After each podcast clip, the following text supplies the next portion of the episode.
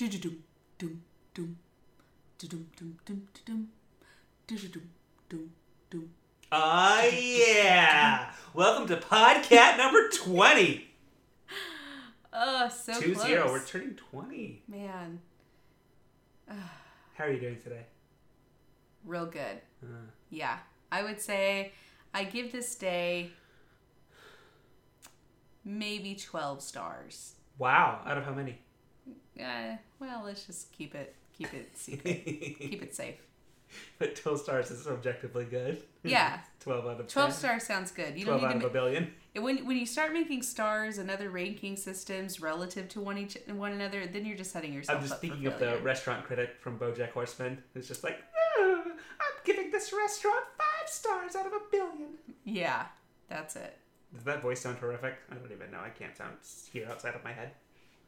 It doesn't matter. It doesn't matter what anyone else thinks of you. That's true, and that is a lesson that I have learned, and uh, all the better for. Mm-hmm. Something that you say sometimes that is very helpful to me. It is none of your business what that person thinks of you, but and, and what is your business is being the best you that you can be. That's right. That last part is something that I say, but we I melded them together. Yeah, that's what Podcat's all about, Veronica. it is. It is a melting pot of cat. It's just and and their ideology. there's clumps of fur and there's bits of whiskers and hairballs and bone and who knows what came from what cat. The important thing is we're about to have some stew. Ew. Cat stew? That reminds me of watching a documentary once with my papa. Uh huh. And um, it was in some, and I really hate to say this, but it was in some Asian country. And they were, um, and they were taking these cats and putting them in this like, like blanching them in hot, hot water to remove their skin while they were alive. And I was so sad. Like, as a person that doesn't really like care a lot about animals, like I care about animals, hmm but as a person that's not like all, oh man, they're my life and my everything, I'm not like that. hmm It was really upsetting for me. You know, a lot of people would have someone that's kind of out there and that they know about and they, they don't really know in person, but they like their work. Like like you've got podcast fans, and they might think, I wonder if she's got sort of a comic book origin story. And like, no, people don't have those. People just live lives, and then if they choose to live make podcasts on top of their lives, that's a lifestyle choice. But I'm sure it's not a comic book origin story, you really do have a lot of really big incipitous moments. Oh, I didn't know what word I tried to say there. I'm very tired. I'm so sleepy. You really did have a, a lot of really big dramatic moments that have huge forebode and foreshadowing into your life and your career. I guess. I mean, that was just a documentary. Yeah. so Yeah. I didn't see it. You had other life. traumatic experiences with animals. Oh God, yeah. yeah, like I- so many that I've are. been bitten by a cat with rabies that stalked me for weeks. Yep. Yeah. See, you acted like I didn't have anything there. There's a lot. This is the, that's just scratching on the surface. There's so much more. It did scratch me. Uh huh.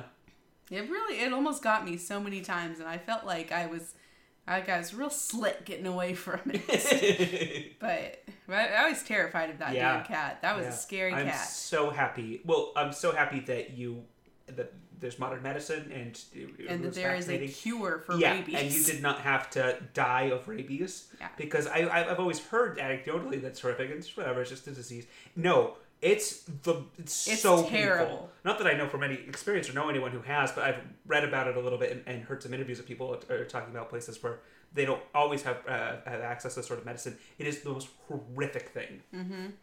It- like fucking scared of water. Yeah. The thing that need that you have to have to keep you alive. You'll ch- you people choke when they see water because of just a, a reaction of fear. Yeah.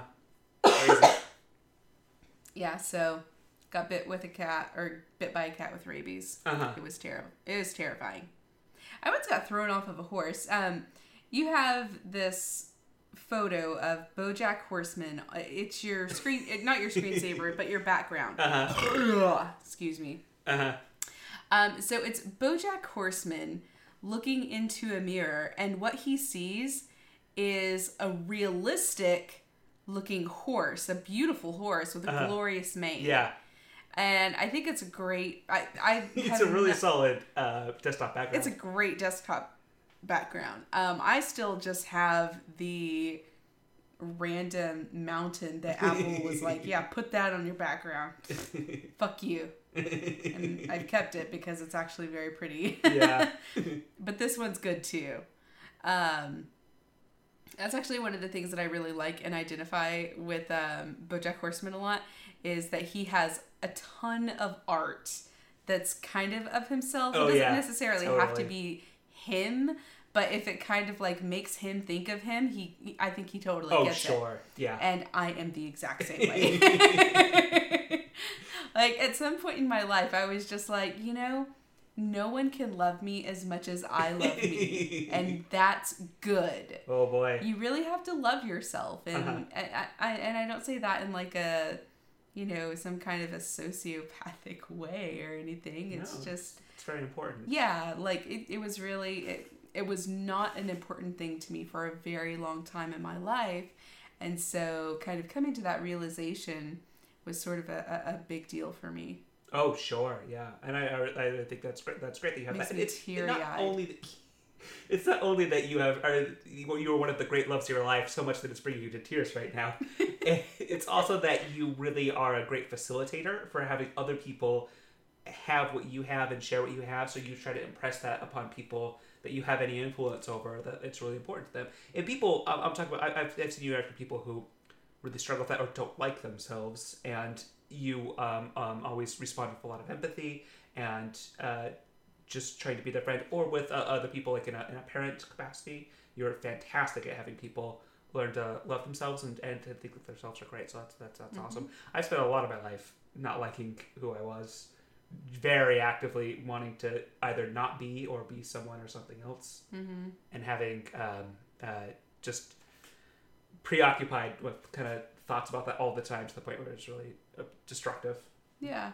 And see, and I think the most important thing that you can do is just, especially if you have children, is to release them of that nonsense feeling that who they are is not good enough. Like, imagine how much time we as a uh, we as a society collectively spend thinking about how we're not good enough. You Mhm. know, and it's like fuck that noise. Like, why are we wasting time on that? We are absolutely good enough to be the person that we are and we're if we would just commit ourselves to continually being better and improving ourselves great and uh, i just don't want my children to grow up in an environment where they think that you know the, the little people that they are are not important and that they are not valued. I think you've seen that like several times when um, when people will talk down to my children as though they are children um, and some sort of like subclass of human being. Oh like nothing makes me more angry. I'm just like these are people. Like and you will treat them like people. They don't have to have your full respect and you know whatever but you will treat them with the same dignity that you would treat any fucking adult Mm-hmm. it just that bothers me so much when people are demeaning to them Absolutely. I really appreciate you uh, letting me carry on for such a long time and not interrupting me. I apologize to Veronica in a very confusing way, which is how I do a lot of things. Um, for um, in a previous podcast, I feel like I really talked over her and interrupted her a lot, and I felt bad about that. And so I apologize if I'm ever um, jumping in the conversation. It's it's two people, and there's a big ebb and flow. I think naturally to that, and I don't think it's ever a bad thing if a, a, an episode featured like 80 90 percent of one person if someone really had something to say. But I feel like we were posed with a specific question from like an external source, and I was in that case. You know, it's really important to be very gracious, and I, I failed at that, and I apologize. I Oh. strive always to be the best folk cat I can. You, oh, I'm sorry. I feel like that was rehearsed, it was not. I'm just very sleepy, so I don't know Oh. what's coming out of my mouth. I Oh, can't remember boy. a minute ago.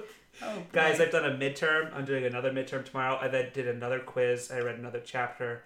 I did a lot of work today. I produced a big uh, something I've been working on for a very long time at work, and actually had other humans review it and give me notes, which was crazy. And then acted on those notes, and then had it be sent to other human beings who had yeah. So Hi. There were. It seems like there's a lot of humans involved. There are just life. people. Mm, I would people. not enjoy it. No, Yeah.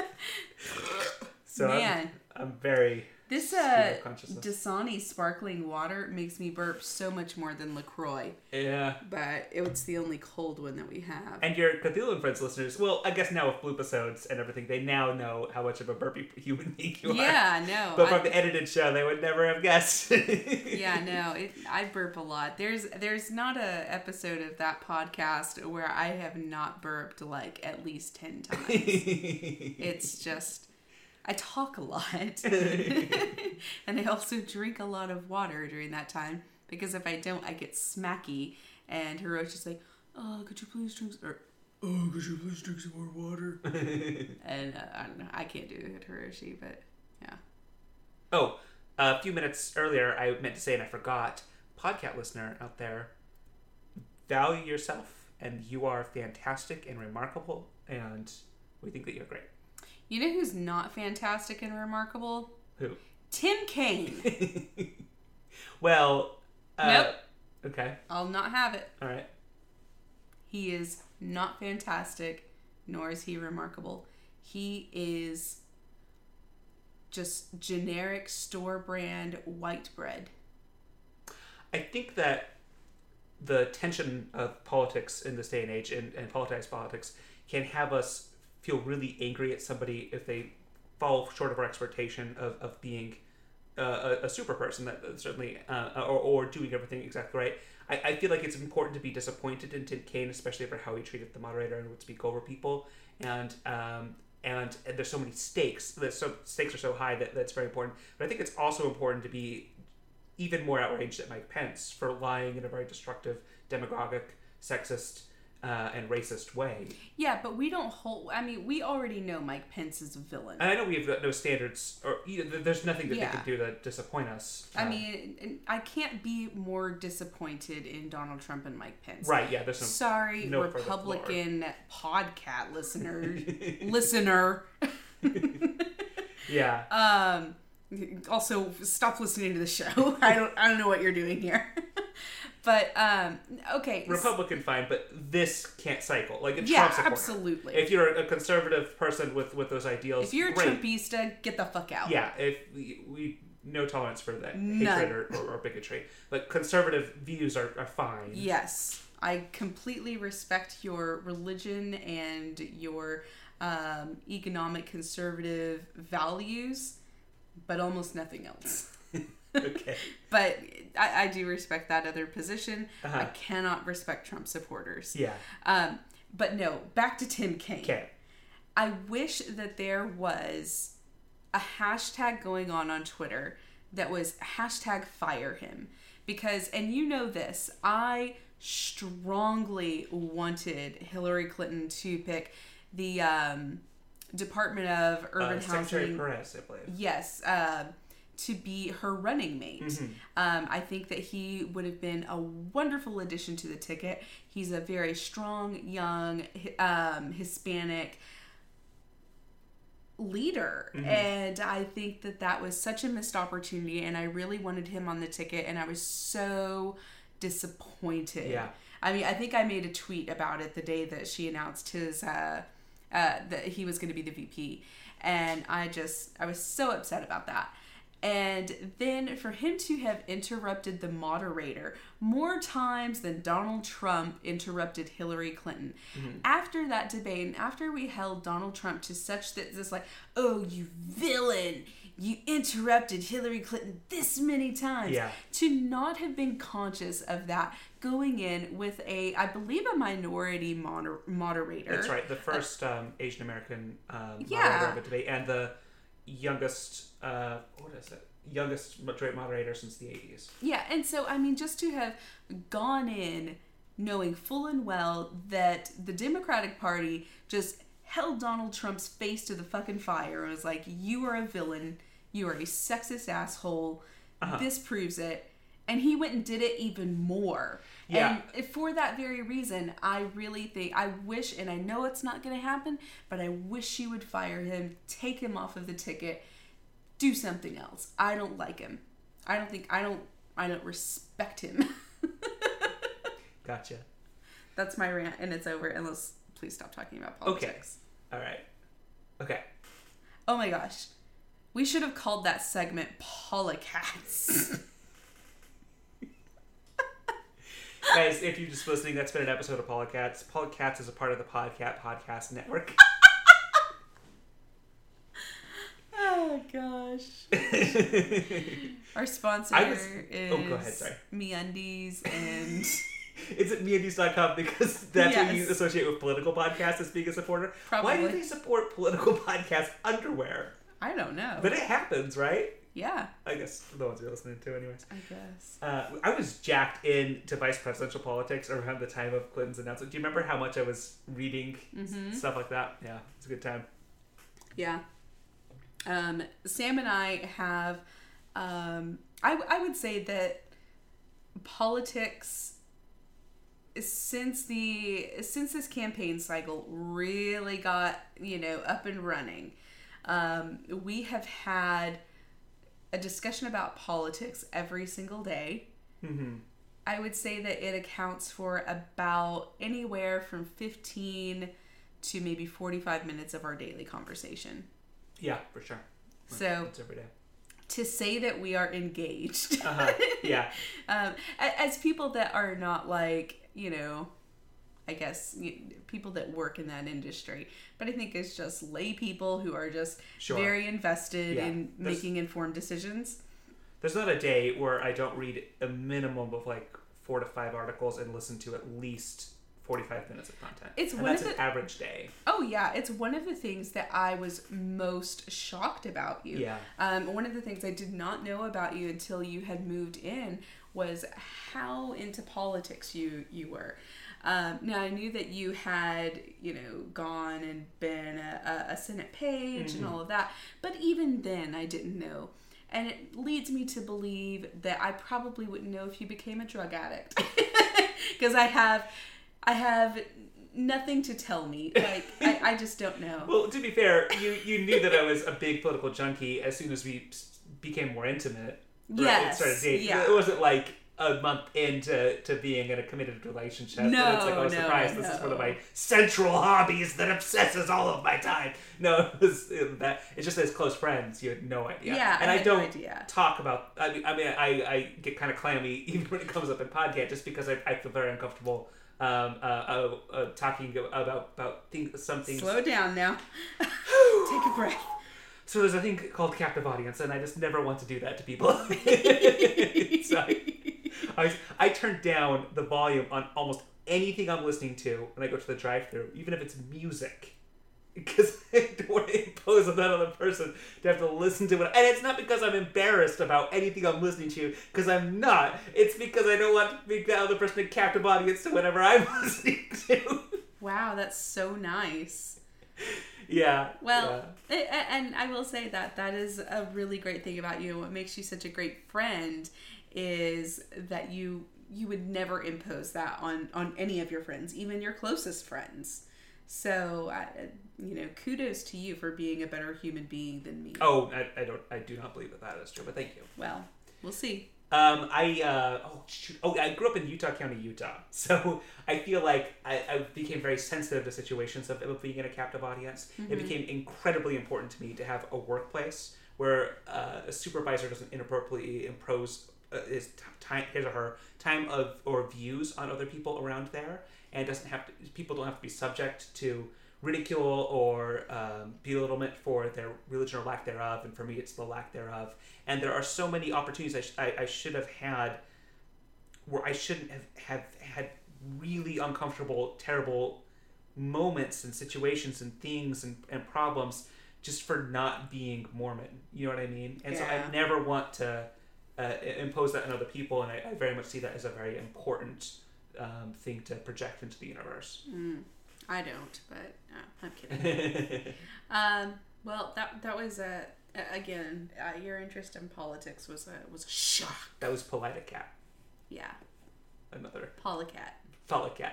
Um, when we're in Polycat, I should say you and I have different political views, which is great. I feel like everyone does when you get down to the nuts and bolts. But we would never conceivably in American politics today vote for a different candidate. But we both really would love to get to a point in American politics today where we both would vote for a different candidate. Yeah. for us. When um when I first learned about your political views, I, I, I say that you are probably more liberal than I am. Uh huh. Um, I see myself as more of a centrist on a lot of issues, but then I also lean very hard left on on a lot of things as well. But um, but one of the things that I thought was really interesting about you because I had I had been a strong supporter of Hillary Clinton for a long time. And so I was uh, really excited. I kind of knew she was going to run, but until she said it, I you know, I didn't want to like be like, "Yay, it's going to happen." And then when she finally announced her candidacy, I got so excited and um, at the first Democratic debate, I cried. I would. I mean, that's how dedicated I am to her and um, and to her political views. I really think that she's done so much for this country, and she certainly has made uh, mistakes, very big mistakes, um, as a as another human being living on this planet. I guess, I guess what, guys? So have I. I, and you know somebody has probably paid for that mistake very dearly for me so um you know it, I, I i don't hold her to some godlike standard where you know and i don't think any politician should be held to that standard because i think that that just reinforces um i guess that bad liar type thing where, where if they feel they're held to the standard where they must be perfect then Yeah. all of them will lie to be perfect. And i don't think that that's fair to them. It isn't fair to the voter. You know i mean humans are humans so let's just pick the, the human that we think is the smartest and uh, i feel like she's a very very smart lady very excited to vote for her. And um, i forgot where i was going with that. But you were saying when you first got me, Oh. politics were different, and uh, yes. I um, i really expected you to be a bernie sanders supporter. Oh yeah, very much so because you were so much more liberal than i am. Uh huh, and especially at that point too i think that um, having lived with you and also having taken um, a, a bunch of different courses um, uh, through my college experience have made me a lot more liberal and really opened me up to a lot of different things that i had um, not even really considered before but um, i was very shocked to find out that you were a, a clinton supporter Oh, and yeah. not a sanders supporter yeah. No, I've I've liked um, Hillary Clinton for quite some time, and and I think it's very important that she win.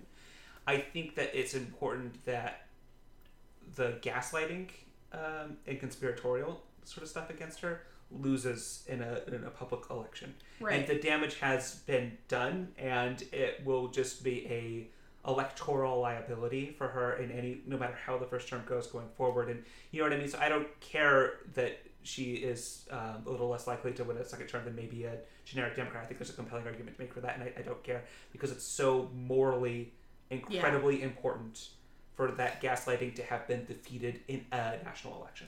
And that isn't to say, I mean, um, one of the people that I really hoped would run on the Republican ticket was Mitt Romney this year. Um, I thought he was an excellent Republican uh, nominee in 2012. And, you know, I mean, I, I don't think he was better than Obama, but I thought he would have, I thought he should have run again. And I thought that they, I really expected them to go kind of head to head on that. Um, as two people that had been defeated before and you oh, know, Clinton Romney. yeah. In- interesting.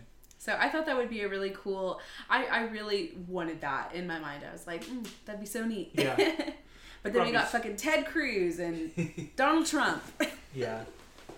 Well, uh, Romney has won some political capital of some folks by, by showing moral courage and, and leading some opposition against Trump, actively looking for a spoiler conservative candidate to go against him, saying that he'd commit resources and do fundraising for that spoiler candidate with the expressed wish and hope of, uh, of uh, not letting Donald Trump ascend to the presidency yeah. is, is great. He, he's got some things that are big disqualifiers for me that I could never go forward to. I, I think that even if it was a candidate between him and someone else I didn't want, I would probably have to do a protest vote. Okay, go on. I would, would I would vote for him over, over Trump, of course. I would vote for any living being over him. I just mean like even between him and another candidate I just didn't like, I would be very unlikely to vote for Romney, even less so than a generic Republican in some ways. Interesting. I've never expressed that to you, and I've expressed to you a lot how much I appreciate his moral courage. So I, I know that may come as a little bit of a surprise. It's that if, if um, if money is speech is a central part of your your worldview, the money is speech, and that absolutely is more so than him as a part of his politics, personality, and everything than anything else. Then I hold you accountable to that money and, that speech, and money towards conversion therapy, which hurts and kills LGBT people Yeah. is, is speech with that. So I hold you to the standard of your own words. And if he says speech is money, or, or uh, and and money is speech, and corporations are people, Mm-hmm. then I then the, the actions of, of supporting conversion therapy monetarily is an absolute electoral disqualifier for me. Yeah, that that's a very that's a very strong point. Obviously, um, yeah, I would never vote for an anti-LGBT Yeah. candidate. I just To be I fair, would I- I would almost not vote Sure. if that were Now, to, to be fair, I don't think that he's espousing uh, hugely hateful rhetoric of LGBT people in this day and age. Uh, but and i i if there was another person with 150 million dollars, who a lot of people were in charge of managing those assets for you while you're in the public office and had blind trusts, and some of that money got to some places, I would hold them to a lesser standard, or I'd be more accepting of mistakes. But it's his case where Well, money would- is going to be speech for him. That that money got somewhere. That he's held to those as if they are his words. so. But has he ever backpedaled on that or said that that is something that he regrets? He somewhat plausibly says that he wasn't sure. He, he didn't know everywhere where some of that money is. It was part of his charitable givings okay. in, in a big thing. So, um, but he was supporting charities in Utah that were, were doing LGBT, that were leading to Yeah, the yeah, I understand what you're saying. People. Interesting. murky. but anyways, Well, I think he's a very good. Um, yeah, I, I think he's a really good Republican, or that he represents the the Republican Party very I agree. well. And even though I wouldn't have voted for him, I think he would have been an okay president. Sure. Like I, I, I I don't think that too many Republicans think he would have been fine. John McCain would have been fine. He's a, John McCain's a good person. John McCain was extremely morally compromised in that situation and did a lot of choices that showed an extreme lack of judgment Mm-hmm. and everything like that. But there are so many stopsticks of him in that he's a person driven by ethics at some level, and you really can't look at the body of his life and say that he isn't. Yeah. Sure, there are failings, but you know what I mean. So it's different than Trump. It, it would be bad. I would always vote for a Democrat over him, basically, but he, he would have been fine. It's this election is different. This election Gary. Johnson is also a really weird one. I, I used to consider myself a libertarian um, when that movement first kind of got a little before it became Tea Party, Mm. and um, I think libertarians would take issue with that a little. I think they'd identify themselves as different and apart from Tea Party people. yeah, no, no, no, I, I, I completely agree. Um, yeah, but I think I think he's very weird, and he's one of the only candidates. Before I kind of realized he was completely incompetent. Um, I'm that- sorry. What is a level? that uh that I probably would have voted for, but yeah, I I've never voted for anyone other than a Democrat, and I don't really see that happening. Yeah, and that's the thing. I would always vote for a Democrat too, and, until a Republican um, really. I believe that they would have scientific advisors and they would not gut scientific institutions to this country. Mm-hmm. And until I believe that they would act on climate change as, as not only a real thing but an existential threat to Yeah. America, and like a whole other list of things that are kind of disqualifying things. So yeah, we would both vote for Democrats for the foreseeable future. I don't see that changing, but it would be so so great if we could both vote our actual political ideologies that we have that are very distinct from one another. Yes. and we could both get a candidate that we'd really love that would hit, check out that list. and that's that's I think one of the most important things, and that's why I have had a lot of respect for Mitt Romney in the past, is because I think that he represented that, and I think that I feel so sorry for Republican voters that are not represented in this uh, election cycle, and Oh, I really sure. feel like it, it's such a sad state of affairs that um, that it's come to a point where they don't trust Hillary Clinton, they don't trust Donald Trump. They are casting their vote for Gary Johnson as kind of a, a hail mary, like, well, it's got to be better than these two people, and, and I think that's sad. I really think that in American politics in this day and age, you should be able to cast your vote for some for someone that you believe in. Like, I, I know that a lot of people disagree with um, with me and my just diehard loyalty to Hillary Clinton, but I wish that people could feel that way about the candidate that they want to feel that way about. I think that Bernie Sanders did that for so many people. And it's really heartbreaking that he isn't, you know, isn't there for them now. And, uh, you know, hopefully he stays uh, politically active and keeps them engaged. I don't think like historically that's really never happened before. So He's doing. Um, Sanders is doing. One day this weekend, he did four rallies in that one day. Two of them were in different states. They he's so he's, he's been like really all out when he said he would do everything he could to uh, to elect her. He meant that. I know his organization, um, his national. but what I mean is in midterms. Oh, I see. Yeah, you're right. Of course. having that longevity to keep the, the voters engaged in midterms and really keep up that steam. I think that it, it when someone figures out how to make these gra- those grassroots movements keep their momentum going for years and years, that that's going to be a, a a change, I think, and I think that um, a lot of the feminist movement really does that well. Um, you know, where it continually has uh, you know, publications and they have very outspoken uh, people that are always, you know, recruiting and helping people understand what feminism is. I think that once that happens for a more general cause, uh, th- th- that'll be good because I I love Hillary Clinton and I just want everyone else to feel that way about someone. Sure. You know, Yeah. So I think we're gonna end this one and call it Politicat and put it up. we can never release this. We're releasing this. We are telling our our podcast nistas. sorry. We're- We are telling our audience a lot about us, and if they're, they're 20 episodes in, I'm, I'm kind of uh, open to tell them everything. I'm going to Yeah. tell them a lot of things, You're gonna tell them a lot of things. specific uh, just things, just, Just is the next episode going to be episode 21 the specifics the specifics. Podcast listeners, I don't know if you can see a difference between Sleepy Sam and Normal Sam, but you got to Sleepy Sam this time. oh boy but we need to do an episode when you are sambian Oh boy. there are three levels of i'm sorry four levels of sam There Uh-huh. is awake sam who is bright cheerful wonderful the sailor moon and podcast sam that you all know and love And then there's Sleepy Sam, who is a little loosey goosey and says things and gets a little rambly. Um, and then there is Sambian. Sambian is when Sam is on sleeping medication, uh huh. and boy, does it get weird. Yeah. It can go to a lot of different directions of weird too. It really does. You like you don't know what to expect with him. Like Sambian can be oddly combative in ways that I think the other Sams aren't. Yeah. I think like at some point I was just like, I'm not going to engage with you when you are Sambian. I'm just going to say, okay, Sambian, I am going to bed. And then I will Yeah. go to bed. Yeah. And then the most horrific of all Sams is Sleep Sam. Oh yeah. I'm sorry, not Sleep Sam, Dream Sam. Oh, Negaverse Sam. Yeah, Negaverse Sam is the worst and Yeah. is the one that I most frequently dream about. Where Negaverse Sam, uh, he just does terrible things. This is the Sam that she sometimes has in nightmares all the time. Yes. She'll constantly have nightmares that I'll be like, Veronica, I am no longer in a relationship with you, and I just want you to know that everything about you is terrible, and I'm going to say it in a way that really cuts at your fears. yeah, exactly.